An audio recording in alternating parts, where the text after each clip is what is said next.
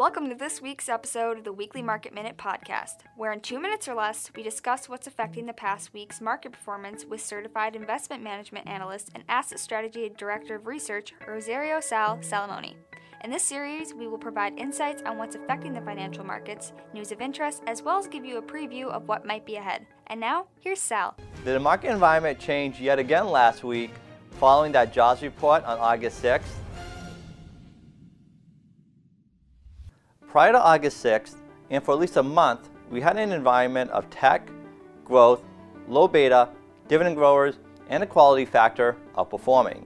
Then last week, again, following that jobs report, we got the flip side of that with financials, value, high beta, high dividend payers, and the momentum factor outperforming. This brings us to the week ahead. Does the market environment of last week end up being just a trade, or was it the beginning of a trend?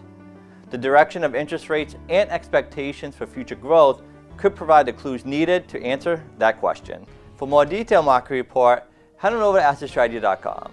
Also, subscribe to our YouTube channel and check out some of our other social media pages. This has been Week Market Minute, and we'll see you again next Monday. Thanks for watching.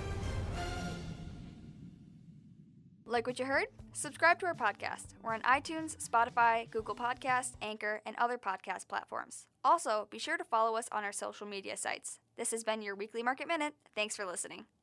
Welcome to this week's episode of the Weekly Market Minute podcast, where in two minutes or less, we discuss what's affecting the past week's market performance with certified investment management analyst and asset strategy director of research, Rosario Sal Salamone. In this series, we will provide insights on what's affecting the financial markets, news of interest, as well as give you a preview of what might be ahead. And now, here's Sal. Employment data has been somewhat disappointing. Did that change after Friday's jobs report? Last Friday's jobs report was really the first employment data point that exceeded expectations in what seems like months. 943,000 jobs were added in July, with nice upward revisions for the prior two months as well. The unemployment rate also dropped to 5.4%, which was much better than the 5.7% the market was expecting. For the week ahead, let's see how the market digests this employment report coupled with the inflation data to be released this week. Continued elevated inflation data, plus another hot jobs report next month, and the market may be starting to price in a soon announcement from the Federal Reserve concerning the tapering of its bond buying program. For more detailed market report, head on over to assetstrategy.com. Also, subscribe to our YouTube channel and check out some of our other social media pages. This has been Week Market Minute, and we'll see you again next Monday. Thanks for watching.